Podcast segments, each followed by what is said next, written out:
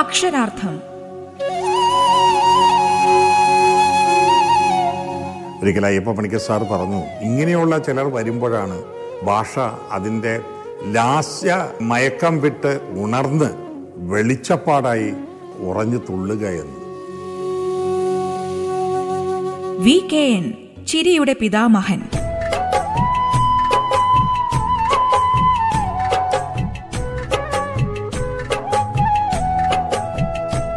ഭാഗം അറുപത്തിരണ്ട്. വാക്കുകളുടെ മഹാബലിയായ പി കുഞ്ഞിരാമൻ നായർ തൻ്റെ ആത്മകഥയായ കവിയുടെ കാൽപ്പാടുകളിൽ തിരുവല്ലാമലയിലെ വടക്കേ കൂട്ടാല വീട്ടിലെത്തിയത് ഓർമ്മിച്ചുകൊണ്ട് ഇങ്ങനെ എഴുതുന്നു.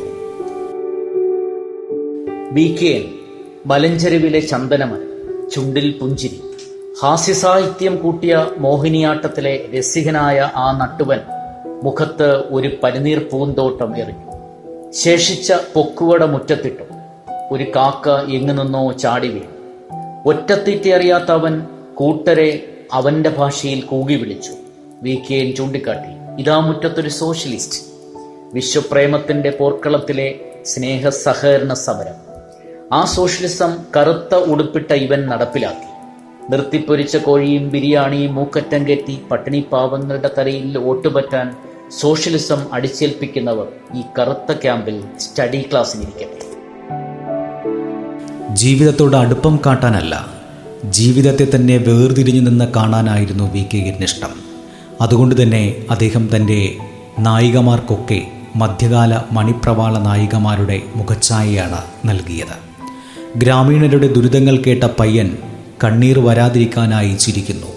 ചിരി കണ്ണീരിന് മറ സൃഷ്ടിക്കുന്നു. കണ്ണുരുട്ടലും ചിരിയും ഒന്നാകുമ്പോൾ ഹാസ്യം ജീവിത വിശദീകരണവും വ്യാഖ്യാനവുമായി മാറുന്നു. അങ്ങനെ കണ്ണുനീരോ ചിരിയോ എന്ന് വ്യവച്ഛേദിക്കാനാവാത്ത ഹാസ്യം വി കെ എൻ്റെ തൂലികയിൽ നിന്ന് അടർന്നു വീണുകൊണ്ടിരുന്നു. അതിലെ കഥാപാത്രങ്ങൾ ആരും തന്നെ ഒരിക്കലും ഒരാളിൻ്റെ മുമ്പിലും തോൽക്കുന്നവരായിരുന്നില്ല. ആകാശം മുട്ടെ ഉയർന്നു നിൽക്കുന്ന കഥാകാരനെ പോലെ തന്നെയായിരുന്നു അവരെല്ലാം.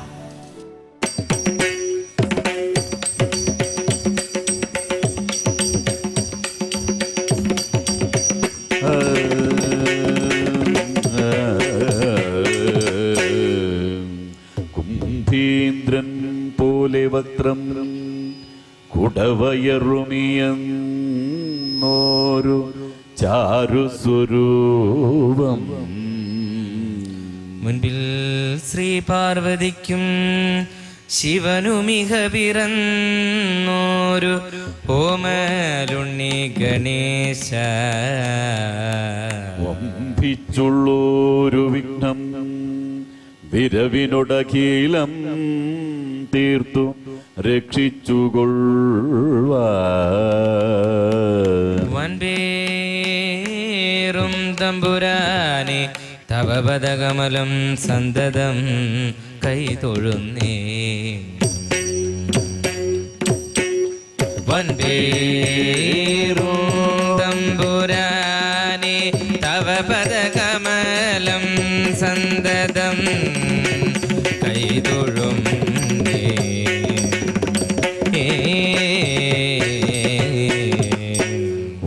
നീ ദേവി വിളങ്ങണം മമ സദാ ജിഹ്വാഗ്രരംഗേ മുദാ വീണാപാണിയിലാക്കി നാദമമൃതം കർണേ ചൊരിഞ്ഞിടുവാൻ എന്നീ ശാപവിലോചനേ മനതളീർക്കുള്ളൊരു ഖേദങ്ങളും ക്ഷീണം പോക്കിയുടൻ മഹേശ്വരി സദാ രംഗേ വിളങ്ങിണമേ. ക്ഷീണം പോക്കിയുടൻ മറ്റാരും എഴുതാത്ത രീതിയിൽ എഴുതണമെന്ന് ശഠിച്ചിരുന്ന വി കെ എന് ഹാസ്യത്തിൻ്റെ സാമൂഹിക പ്രയോഗം രാഷ്ട്രീയമായി തന്നെ തിരിച്ചറിയാൻ കഴിഞ്ഞു എന്നതിലാണ് മുൻഗാമിയോ പിൻഗാമിയോ ഇല്ലാത്ത വിധം വേറിട്ടു നിൽക്കാൻ അദ്ദേഹത്തിനായത്. ബഹുശാഖിയായ അപഗ്രഥന രീതിയുടെ സാധ്യതകൾ ഇത്രയും സമർത്ഥമായി സമന്വയിക്കപ്പെട്ട സർഗാത്മക രചനകൾ അദ്ദേഹത്തിൻ്റെതല്ലാതെ വേറെയില്ല. തത്വചിന്ത, ചരിത്രം, നരവംശാസ്ത്രം, ഭാഷ, മനഃശാസ്ത്രം, ശാസ്ത്ര സാങ്കേതിക വിദ്യ തുടങ്ങിയവയെല്ലാം വിവിധ മട്ടിൽ ആ രചനകളിൽ സമന്വയിക്കപ്പെട്ടിരുന്നു. കഥകളിയും ക്രിക്കറ്റും കമ്പ്യൂട്ടർ ജാതകവും പെപ്സിയും വോട്ടിംഗ് യന്ത്രവും കൈനോട്ടവും തുടങ്ങിയ വിരുദ്ധ ദ്വന്ദ്വങ്ങൾ സാമൂഹിക വിമർശനമായി ചില രചനകളിലെങ്കിലും ശക്തമായി കടന്നുവരുന്നുണ്ട്. മാധ്യമങ്ങൾക്കുള്ളിലെ ലോകത്തെ ആദ്യമായി മലയാളത്തിൽ കടന്നുപിടിച്ചത് വി കെ എൻ ആണ്. അലസ പ്രേക്ഷകരെക്കുറിച്ചും മാധ്യമങ്ങൾ ഉൽപ്പാദിപ്പിക്കുന്ന വ്യാമോഹങ്ങളെപ്പറ്റിയും ചിലതെല്ലാം അദ്ദേഹം പറഞ്ഞു വെക്കുകയും ചെയ്യുന്നുണ്ട്. ദൃശ്യകഥാപാത്രങ്ങൾ രാഷ്ട്രീയ രക്ഷകരാവുന്ന വൈരുദ്ധ്യവും ഈ പരാമർശങ്ങളിൽ നമുക്ക് കാണാനാകും. എഴുത്തിൻ്റെ അമ്പതാം വർഷത്തിലായിരുന്നു വി കെ എൻ്റെ വിടവാങ്ങൽ. ആദ്യത്തെ പ്രധാന രചനയായ വിവാഹപ്പിറ്റേന്നിൽ നിന്ന് ഏറെ വിച്ഛേദങ്ങൾ കുറിച്ച രചനകളായിരുന്നു പിന്നീടുണ്ടായത്. കിരീടം, രാജാധികാരം, രാജ്യാതിർത്തി തുടങ്ങിയ ഫ്യൂഡൽ മൂല്യങ്ങൾ വിവരിക്കുമ്പോഴും വ്യാവസായിക കാലത്തെയും പുത്തൻ അധിനിവേശങ്ങളെയും സ്ഥാനപ്പെടുത്തുന്ന ഒരു കൃത്യത മറ്റാരിലും തന്നെ കാണാനായി കഴിയില്ല. വി കെ എൻ പുലർത്തിയിരുന്ന ചരിത്രബോധം പുരാവസ്തു പ്രണയമായിരുന്നില്ല, മറിച്ച് സ്ഥാനഭ്രഷ്ടരാക്കപ്പെട്ട യഥാർത്ഥ രാജാക്കന്മാരെക്കുറിച്ചായിരുന്നു ആ ഉത്കണ്ഠകൾ. വി കെ എൻ്റെ ചിരിയിലും അദ്ദേഹം ചിരിപ്പിച്ച സമൂഹത്തിലും കാലബോധം മുദ്രിതമായിരുന്നു എന്നതാണ് ആ പ്രതിഭയെ ഉയരങ്ങളിലെത്തിച്ചത്.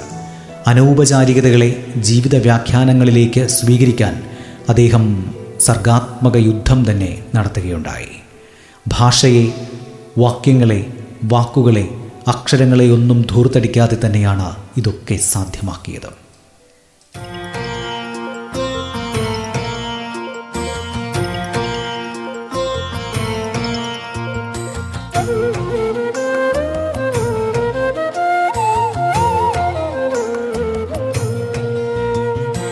അക്ഷരം നമ്മളാകട്ടെ, നമ്മളക്ഷരക്കൂട്ടമാകട്ടെ. അക്ഷരം നമ്മളാകട്ടെ, നമ്മളക്ഷരക്കൂട്ടമാകട്ടെ.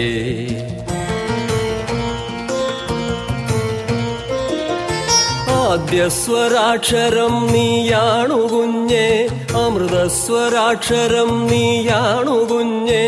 നിന്നിൽ തുടങ്ങുന്നു സർവകാവ്യങ്ങളും, നിന്നിൽ തുടങ്ങുന്നു ധർമ്മമാർഗങ്ങളും. നീ ചേർന്നുവെങ്കിൽ പൊലിക്കുന്നു വാക്കുകൾ, വാക്യങ്ങൾ, വചനങ്ങൾ, നീതിസാരങ്ങളും. അക്ഷരം നമ്മളാകട്ടെ, നമ്മളക്ഷരക്കൂട്ടമാകട്ടെ. അക്ഷരം നമ്മളാകട്ടെ, നമ്മളക്ഷരക്കൂട്ടമാകട്ടെ.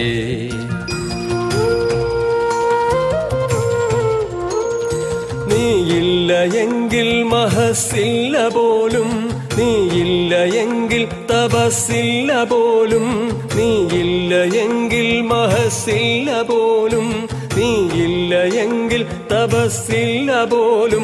തമസ്സാർന്ന വഴിയിൽ തമോഗർത്ത നടുവിൽ തരംഗങ്ങളാർക്കും സമുദ്രാന്ത ചുഴിയിൽ.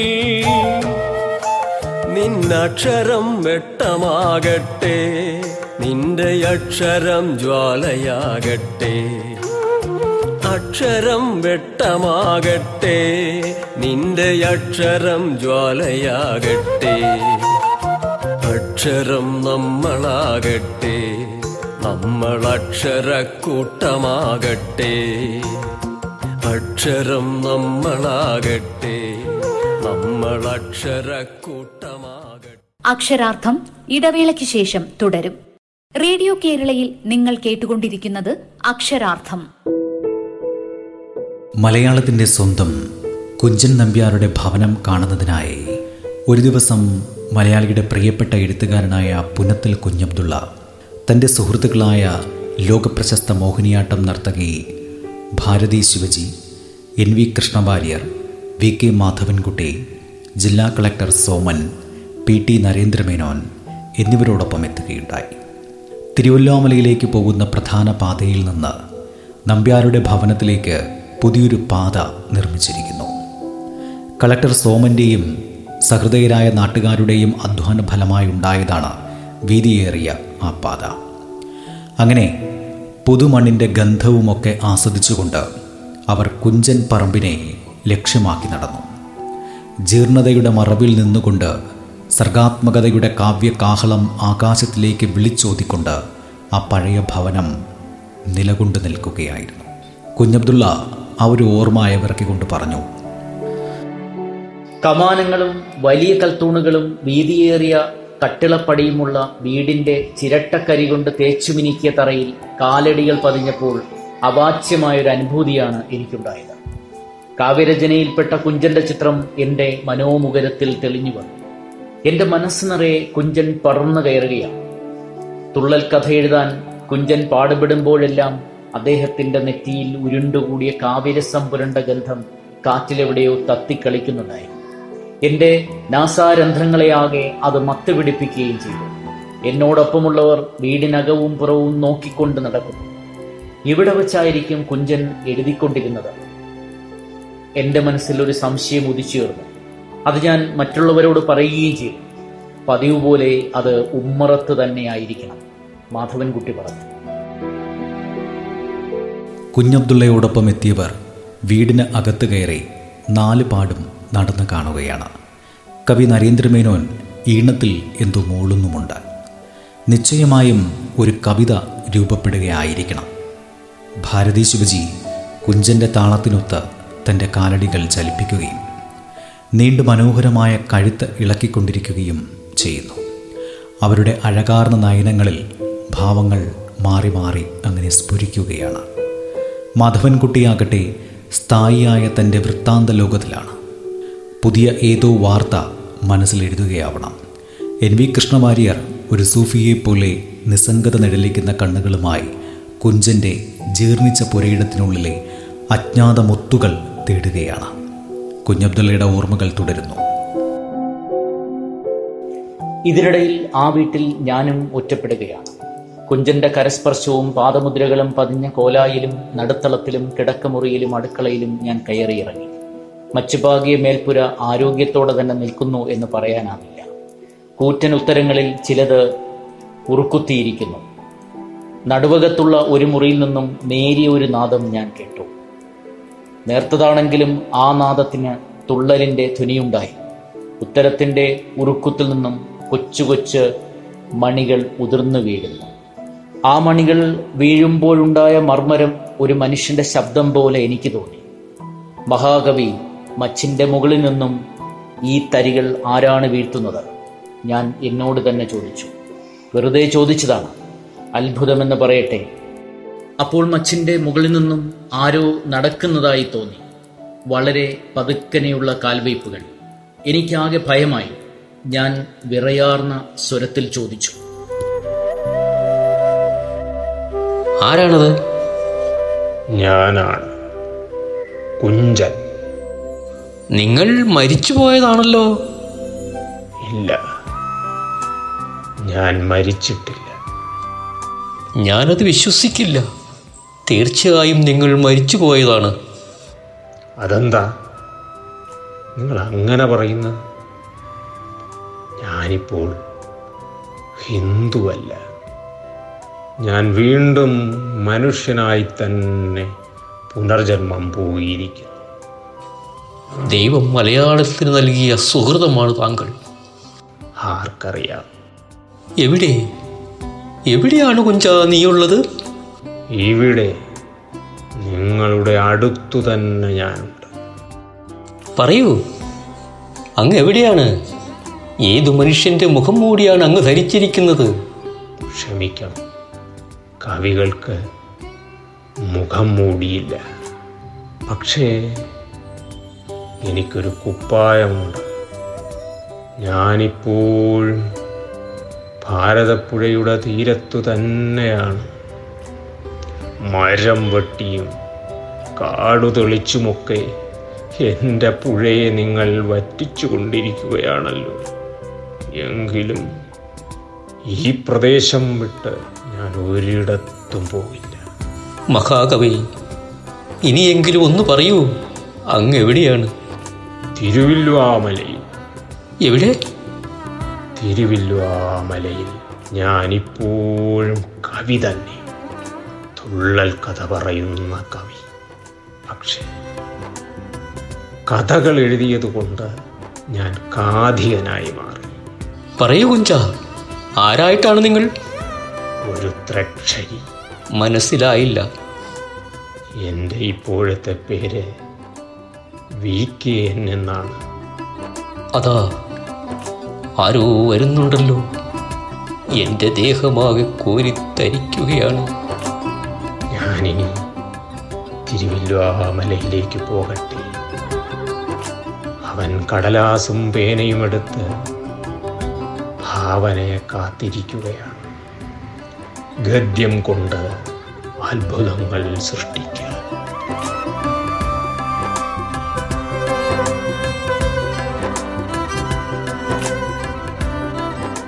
മലയാള സാഹിത്യത്തിൽ അത്ഭുതങ്ങൾ സൃഷ്ടിച്ചു കൊണ്ടിരുന്ന വി കെ എൻ ഇന്ന് നമ്മോടൊപ്പമില്ല. ഇനി അവസാനമായി ഒരു ചോദ്യം ഉന്നയിച്ചുകൊണ്ട് നമുക്ക് ഈ പരമ്പരയ്ക്ക് തിരശീല വീഴ്ത്താം. ഇനി എന്നാണ് നമുക്കൊരു വി കെ എൻ ഉണ്ടാവുക? അപ്പോൾ എവിടെ നിന്നോ ഒരു അസിഡിറ്റി ശബ്ദം കേൾക്കുന്നുണ്ടായിരുന്നു. അത് നിങ്ങളും കേൾക്കുന്നുണ്ടാകണം. ഇനിയൊരു വി കെ എൻ വേണ്ട. ഇനിയൊരു വാൽമീകിയോ വ്യാസനോ എഴുത്തച്ഛനോ കുഞ്ചനോ ബഷീറോ ഉണ്ടാകാത്തതുപോലെ ഇനിയൊരു വി കെ എൻ ഉണ്ടായിക്കൂടാ.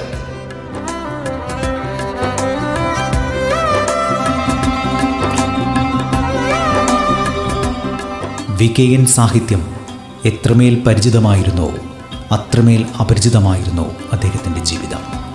എന്നാൽ വി കെ എൻ്റെ എഴുത്തും ജീവിതവും കൂട്ടിയിണക്കിയുള്ള ഈ ഒരു ശബ്ദ പരമ്പര അദ്ദേഹത്തിൻ്റെ ജീവിതം കൂടി തുറന്നു കാട്ടുന്നതായി മാറി എന്ന പ്രതീക്ഷയോടെയാണ് ഞങ്ങൾ അവസാനിപ്പിക്കുന്നത്. വി കെ എൻ്റെ സ്മരണകൾക്ക് മുമ്പിൽ സാദരം പ്രണാമമർപ്പിച്ചുകൊണ്ട്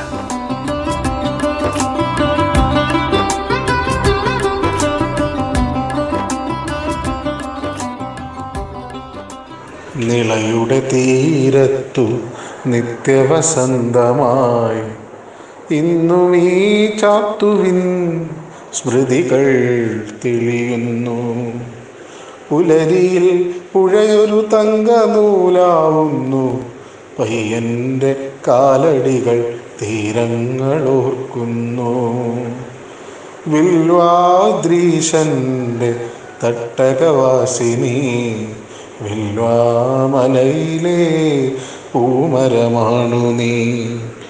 പൊട്ടി ചിരിപ്പിച്ച ചിരിയുടെ മാറ്റൊലി ഇന്നും ഈ ലോകർക്കു നൽകുന്നു പുഞ്ചിരി. വളയാത്ത നട്ടെല്ലിൽ കുനിയാതെ നിന്നു നീ. വളയാത്ത നട്ടെല്ലിൽ കുനിയാതെ നിന്നു നീ. ഈ ലോക സത്യങ്ങൾ പൊട്ടിച്ചിരിയാക്കി.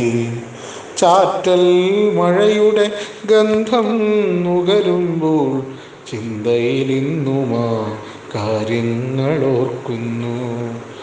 ഇല്ല മരിക്കില്ല നീ തീർത്ത സൗരഭ്യ പൂമരത്തോപ്പുകൾ പാരിലൊരിക്കലും. ഇല്ല മറക്കില്ല നീ തന്ന ഭാഷയുടെ ചൈതന്യഭാവുകം ഞങ്ങളൊരിക്കലും. ഇല്ല മറക്കില്ല നീ തന്ന ഭാഷയുടെ ചൈതന്യഭാവുകം ഞങ്ങളൊരിക്കലും.